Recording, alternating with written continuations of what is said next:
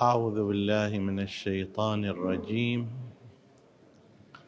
بسم الله الرحمن الرحيم.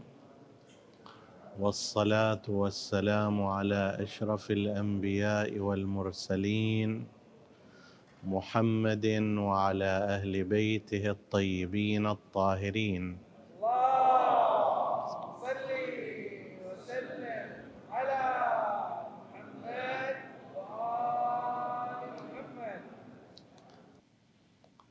من الأمثال الخاطئة والتي يترتب عليها فهم خاطئ وسلوك حياتي خاطئ. المثل المعروف عندك فلس تسوى فلس. ومقتضى ذلك أنه إذا ما عندك لا تسوى شيئا. بالطبع قسم من الناس. يقول لك أنا ما أؤمن بهذه الفكرة ولكن الناس يعتبرون هكذا. الناس لا يوقرون من لم يكن مالكا الأموال لا يحترمونه إلا بمقدار ما يمتلك من مال. نحن نعتقد أن هذه الفكرة أيضا ليست صحيحة على نحو الإطلاق. بعض الناس في فئات معينة تعتبر قيمة الشخص بما يمتلك من الأموال ولكن ليس كل المجتمع هكذا. بل عكس ذلك أكثر الناس في المجتمع لا يحترمون الشخص لمجرد أمواله كما سيتبين بعد قليل. هذا المثل انطلق من مظاهر معينة وصيغ هذه الصياغة يعني مثلا إنسان يذهب إلى مكان معين دائرة رسمية أو بعض الأوساط الاجتماعية فيرى في تلك الدائرة إذا اجى واحد عليه مظاهر الثراء تقضى حوائجه. وإذا جاء شخص ليس عليه هذه المظاهر تتأخر قضاياه. يرى في بعض المجتمعات إذا جاء شخص معروف بأنه من أصحاب الأموال يحترم يقدم يقدر بينما هو نفسه الذي يلاحظ هذا وهو ليس من أصحاب الثروات والأموال لا يحصل على نفس التقدير. فمثل هذا ينتج مثالا من هذا القبيل إنه عندك فلس تسوى فلس عندك مليون تسوى مليون. ما عندك شيء روح من الباب الشرجي كما يقولون.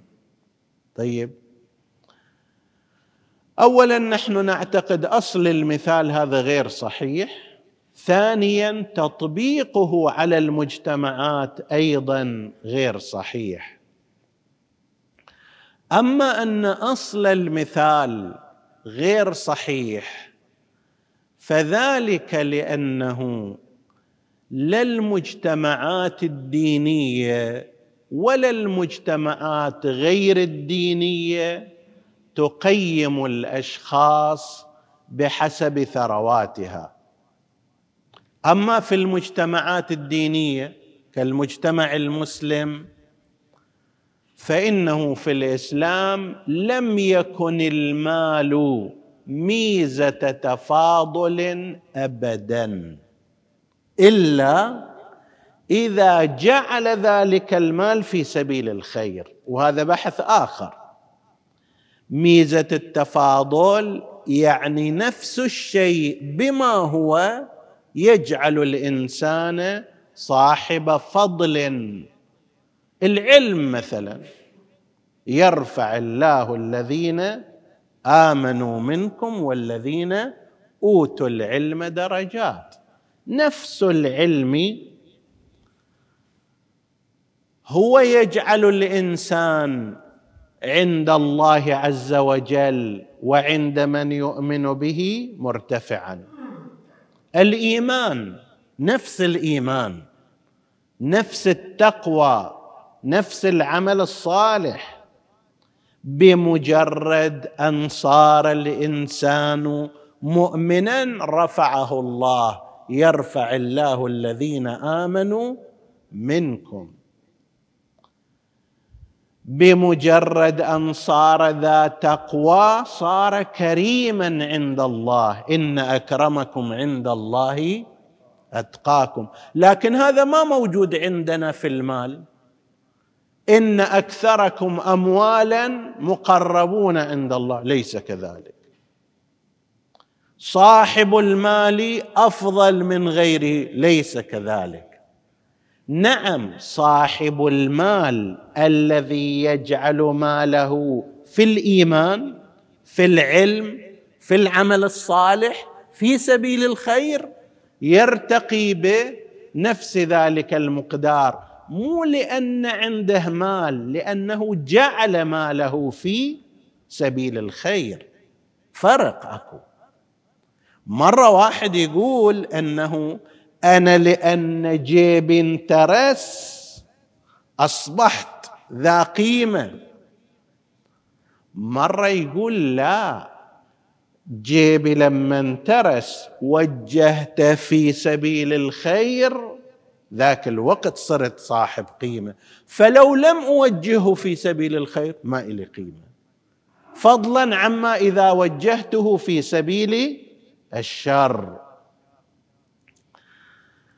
بل في مقال يفصل فيه أمير المؤمنين عليه السلام في وصيته لكميل ابن زياد النخعي المعروفه جميلة جدا لو أن الإنسان ينظر إليها. يا كميل هلك خزان الأموال وهم أحياء. سبحان الله. كيف هو على قيد الحياة. بس يقول هذا ميت. هذا ميت. عنده أرصدة في البنك كثيرة. بس ما دام ما خلاها في طريق الخير ما خلاها في سبيل العمل الصالح هذا هذا ميت. مو حي أصلا هذا. هلك خزان الأموال وهم أحياء والعلماء باقون. ما بقي الدهر. أعيانهم مفقودة وأمثالهم في القلوب موجودة. الان نحن نتحدث عن شيخ الطائفة الطوسي متوفى سنة 460 هجرية. كم؟ ألف سنة من الزمان. بس أصلا اندثر صار ترابا بحسب الظاهر. ولكن أمثاله أفكاره علومه طريقة حياته لا تزال شنو؟ موجودة بين البشر وتأثر في كل سنة من الناس. تعال تفضل اذكر إلي من ألف سنة أن فلان كان صاحب مال. كما قلت وأكرر يكون صاحب مال ويعمل فيه الخير. لا هذا بعد يصير إلا الذين آمنوا وعملوا الصالحات. يصير يرفع الله الذين آمنوا. لكن إذا بمجرد أنه كان يمتلك المال انتهى خلاص انتهى ذكره. بل أمير المؤمنين عليه السلام يقول لا قبل لا يموت هذا. هذا ميت منتهي لا أثر له. الإنسان الحي بماذا يعرف؟ يعرف بأثره. هذا الذي فلوسه في البنك تتضخم وهو لا يصنع خيرا. لا يسخر هذا المال. في سبيل خير. هذا ما إلى أثر اللي ما إلى أثر هذا شبيه بالموتى. بخلاف ذلك الميت حقيقة توفي قبل ألف سنة لكن أثره موجود. فاعلية موجودة الاقتداء به قائم أفكاره مستمرة. هذا حي حتى لو مر عليه عشرة آلاف سنة. فأولا في المجتمعات الدينية لا يعتبر لا تعتبر كثرة المال ووجدان المال والسيطرة والاستحواذ على الأموال بذاتها لا تعتبر ذات قيمة. نعم حصل المال حتى تصرفه في الخير. هذا شيء زين. المؤمن القوي خير من المؤمن الضعيف. بس إذا جعل قوته العضلية قوته المالية قوته الوجاهية في سبيل الخدمة والخير. يا كميل العلم خير من المال. المال تنقصه النفقة والعلم يزكو على الإنفاق. هذا كل ما تعطي منه يقل هذا كل ما تعطي منه يزداد. وصية جدا جميلة أمير المؤمنين عليه السلام يوصي بها كميل بن زياد النخعي معروف الدعاء الذي يقرأ باسمه في ليالي الجمعة. فاولا أن أصل هذه الفكرة بل حتى في المجتمعات. غير الدينية تتصورون أن أصحاب الأموال هم اللي إليهم تقدم؟ كلا. ما لهم ذاك التقدم إلا إذا سووا أعمال. وهذا بمقدار ما هو موجود في البلاد الغربية كثيرا للأسف في بعض بلادنا المسلمة غير موجود. يعني أصحاب الثروات الكبرى في العالم غالبا يعرفون بمشاريعهم الاجتماعية. حتى أن بعضهم أوصى بكل ثروته بعد مماته في أن تروح في جهات خدمه العلم والخير حسب اعتقاداته هو. بعضهم أسس مؤسسات في أيام حياته لصرف أمواله بشكل يخدم مجتمعه في بعض مجتمعاتنا هذا ما موجود. نعم يوجد هناك فعلا أصحاب أموال تجار كبار هذول عرفوا قيمة أنفسهم وقيمة ثرواتهم فسخروها في سبيل الخير. وإحنا نجد الآن كثير من هذه المؤسسات الدينية مساجد حسينيات معاهد مراكز طلاب علوم دينية مستشفيات قضايا صحية قضايا تعليمية كفالة أيتام جهات خيرية. نجد قسم من أصحاب الأموال عرفوا لأموالهم كيف يستثمرونها. هذا طبعا خارج هذا يقدر لا لأنه صاحب مال وإنما لأن سخر ما يملك من المال في هذه الخدمات. ذاك الموقف موقف التقدير للشخص لمجرد أنه يمتلك مالا عبر عنه بعض الغافلين بعض الجاهلين مو الآن حتى في القديم في قضية قارون لما خرج على قومه في زينته قال الذين يريدون الحياة الدنيا به به بش شنو هذه الفخامة؟ شنو هالعظمة؟ يا ليت لنا مثل ما أوتي قارون إنه لذو حظ عظيم. هذا هذا الخير الحقيقي هذا الحظ هذا النصيب. واحد هالشكل ما إن مفاتحه لتنوء بالعصبة اولي القوه قال وقال الذين أوتوا العلم ويلكم. هذول أهل المعرفة هذول أهل الوعي هذول أهل العلم. يخاطبون أولئك الذين يعتبرون أن ما أوتي قارون هو خير عظيم بمجرد كونه صاحب مال. ويلكم ثواب الله خير. لمن آمن وعمل صالحا ولا يلقاها إلا الصابرون. هذا إذا بالمال راح وراء ثواب الله يستحق التقدير راح وراء الخير.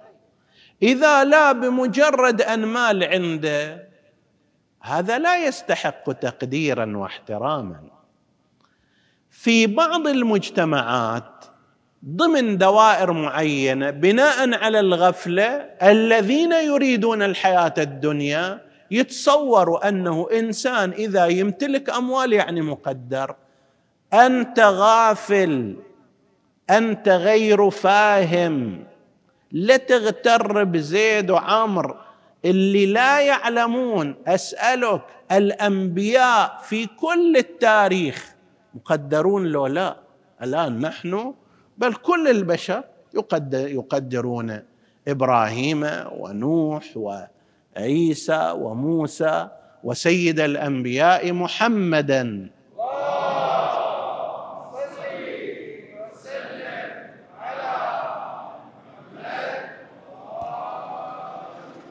يقدرون هؤلاء لأنه كان عندهم أموال طائلة؟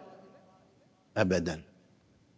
بالعكس الفراعنة والأكاسرة والطواغيت الذين عاصر عاصروا الأنبياء هم أصحاب الأموال بس الآن ما حد يحمل ذكرهم. لو كان إذا عندك فلس تسوى فلس لكان الأنبياء غير مقدرين من أحد ولكان الأوصياء كذلك ولكان المؤمنون في طول التاريخ. الآن تذكر أئمة أهل البيت عليهم السلام تذكر أصحاب النبي الذين جاهدوا وبذلوا وأعطوا من أنفسهم. قسم الأكبر منهم ما كان عندهم أموال أبو ذر الغفاري. شنو كان عنده من مال؟ المقداد ابن الأسود الكندي اللي ذاك المدح العظيم إله يطلع فد يوم من الأيام الظهر ويصادف الإمام أمير المؤمنين. أمير المؤمنين يقول له عندك طالع؟ قال له أنت إيش عندك طالع؟ مقداد قال يعني خليني بحالي. قال له لابد. شنو عندك؟ ليش طالع الآن هالوقت من الظهر مو وقت طلعة؟ قال له رحت البيت شفت ماكو شيء. فخرجت أشوف شنو كيف أقدر أدبر؟ يعني أكل غدا ماله ومال أهله ما عنده. هذا عنده أموال بس المقداد زبر الحديد. مقداد إن الجنة لتشتاق إلى أربعة واحد منهم. كما عن رسول الله واحد منهم المقداد بن الأسود الكندي. وهذا ما عنده أكل ظهر ذاك اليوم. فالإمام أمير المؤمنين عليه السلام قال له اللي طلعك أنا أيضا طلعني لأنه ذهب إلى بيته. فقالت له فاطمة ما عندنا شيء. فخرج اشتغل في رواية وفي رواية أخرى اقترض من يهودي في رواية اشتغل عنده عدة ساعات وحصل منه دينار مقابل هذا الشغل. طبعا هذا قبل سالفة خيبر وفدك وإلى اخره الفترة الأولى. أشرنا إلى هذا أكثر من مرة. طيب فالإمام أمير المؤمنين عليه السلام أعطى المقدار قال له هذا الدينار تفضل. قال له وانت شو تسوي؟ قال له ما عليك. فأعطاه إياه. ورجع إلى مسجد في رواية فإذا بالنبي صلى الله عليه وآله يقول له يا علي غدانا اليوم عندك. غداك عندي. قال تفضل. ما قال له شيء.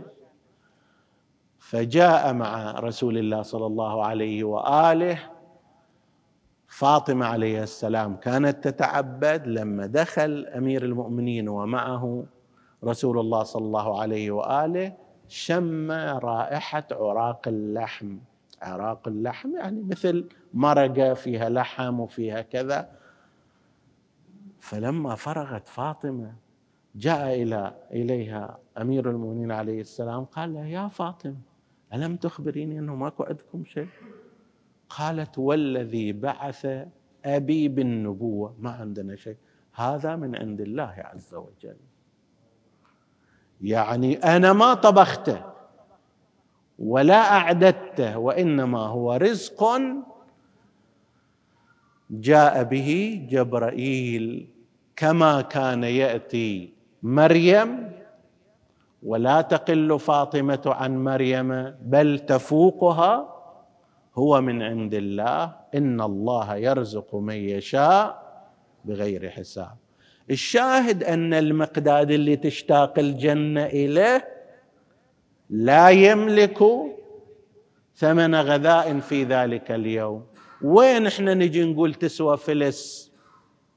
عندك فلس تسوى فلس. أصحاب بعض أصحاب النبي اللي لما مات كانت ثروته تكسر بالفؤوس. ذهب عنده. شنو قد يعني؟ ذاك نحن لا نقدره كما نقدر المقداد بن الأسود الكندي. بل حتى في المجتمعات غير الدينية.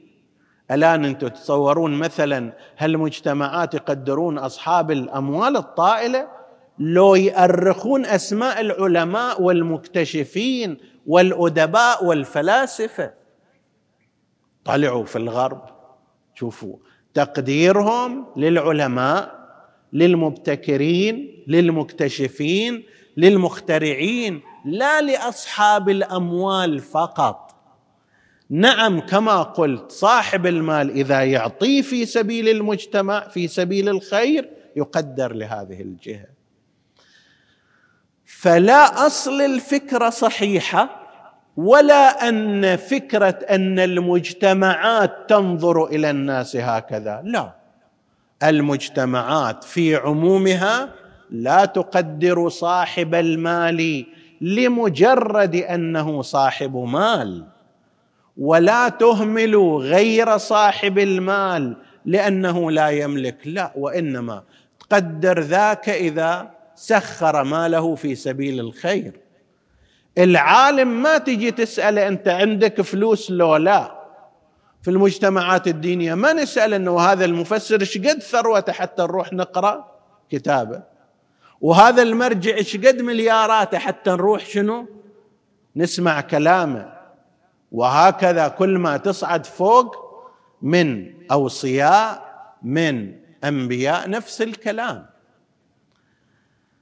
بالعكس أساسا المال المال على خلاف ما هو عند قسم من الناس هو وسيلة أداة. إذا واحد اعتقد بأنه عندك فلس تسوى فلس نمط حياته يتغير. تشوف مثلا أموره كلها تصير ضمن إطار التظاهر. دائما يريد يستعرض أن عنده فلوس. كل يوم مصور سياراته كل يوم مصور ما أدري ملابسه كل يوم مصور بيته ليش؟ هذا لأنه يعيش في داخله الانكسار الحاجة إلى الاحترام. أيها الناس انتبهوا إلي. الإنسان اللي عنده علم عنده عمل صالح عنده خير ما يحتاج إلى هذا ابدا. التفت إليه الناس أو لم يلتفتوا إليه سيان لأن عين الله ناظرة إلى ما يعمل وهو يشتغل إلى ذاك. ما يشتغل إلى أن الناس يقولون واو ولايكات وراء لايكات ويقدروه باعتبار اليوم لابس. وهذا بالذات عند قسم من النساء غير الواعيات. لازم تلبس اليوم هذا ما تلبسه في يوم آخر لازم تصور بهالشكل وتعرض هنا وما تعرض هناك. ليش؟ لأنها تبحث عن الاهتمام تبحث عن التقدير. ترى التقدير مو هنا ليس في المال وامتلاكه وليس في الأثاث واقتنائه وإنما التقدير هو في الإيمان. في التقوى في العمل الصالح في خدمة المجتمع. هناك كل ما تسوي عمل خير تقدر حتى لو أنت ما تدوره. الذين ينفقون سرا ذولا ما يدورون اسم ولا رسم بس الله يرفع ذكرهم. يحصلوا تقدير يحصلون احترام. وجدنا مثلا قسم من تجار الأثرياء المؤمنين يصير لهم تقدير مع أنه إحنا ما نطلع على أعمالهم. لا الله الله يطلع الآخرين والعمل الصالح يرفعه يرفعه الله سبحانه وتعالى. فيما ورد من كلام رسول الله صلى الله عليه وآله يقول يقول العبد مالي مالي وإنما له من ماله ثلاث ما أكل فأفنى أو لبس فأبلى أو أعطى فأقنى وما سوى ذلك فهو ذاهب وتاركه للناس. المال مالك مو الرصيد اللي في بنك في البنك هذا مو فلوسك حقيقة مو فلوسك. وهذا حتى اقتصاديا يبرهن عليه مو بس اخلاقيا اقتصاديا يبرهن عليه أنه أنت لا تملك هذا المال حقيقة اللي يملكه هو البنك قاعد يشتغل فيه ويربح ويزيد أرصدته. أنت مجرد مخليه في مكانه رقم بالنسبة لك هو رقم فقط. مالك الحقيقي ما هو؟ هو ما صرفته على نفسك ما صرفته على أهلك ما صرفته على غيرك. ما اشتريت به الآخرة هو هذا مالك الحقيقي. وإلا أنا إذا مثلا عندي في الرصيد في البنك مثلا رقم في عشرة أصفار مو ستة ولا سبعة عشرة أصفار. لكن ما ماكو من مظاهره شيء علي. لا آكل منه لا ألبس منه لا أصرف على أهلي منه لا أصرف على آخرتي منه. هذا يبقى رقم هناك. النبي يقول يقول المرء مالي مالي فلوس عندي أنا. رصيدي هالقد. كل شوية ويطلب ستيتمنت ويعدد فيه. الذي جمع مالا وعدد هذه مو فلوسك. فلوسك هي تلك التي صرفتها على نفسك. أكلت نعم هذا مالك صار جزء من بدنك استقويت به. لبست كذلك صرفت على أهلك كذلك أو سخرته لآخرتك. ولذلك يقول أمير المؤمنين عليه السلام ليس الم... ليس الخير. أن يكثر مالك وولدك. هذا مو خير بذاته أن يصير عندك أولاد ما في فائدة. ولد ولكن غير أخلاق عنده غير إيمان عنده. أموال عندك ولكن لا تصرفها في مواقعها الطبيعية هذا مو خير. ثواب الله يقول القرآن الكريم ثواب الله خير. هنا يقول الإمام ولكن الخير أن يكثر علمك. هذا خير. ويعظم حلمك. أخلاق. هذا خير. وأن تباهي الناس بعبادة ربك تسبقهم إلى العبادة. كما ذكرنا الآن شهر رجب مقبل. هذا هو الخير. لتقدر تستثمره. أما فلوس تبقى هكذا باكر هم الأولاد يجون يتنازعون عليها ولا يذكرونك لا سمح الله إلا بما لا ترتاح إليه. القول بأن إذا عندك فلس تسوى فلس أصل الفكرة خطأ. الاعتقاد بأن المجتمعات تنظر إلى الناس بهذه الطريقة أيضا خطأ. هناك بعض الغافلين الذين يريدون الحياة الدنيا وهم فئة محدودة. هذول يرون وجود المال خير حتى لو ما عندك أي شيء لكن هذه فكرة خاطئه وأما سائر العقلاء في المجتمعات فلا يقبلون هذه الفكرة ابدا. نسأل الله سبحانه وتعالى أن يجعلنا وإياكم من أهل الخير من أهل الإيمان من أهل التقوى من أهل العمل الصالح واذا اعطانا مالا ورزقنا اياه ان نسخره في سبيل الخير وصلى الله على محمد واله الطاهرين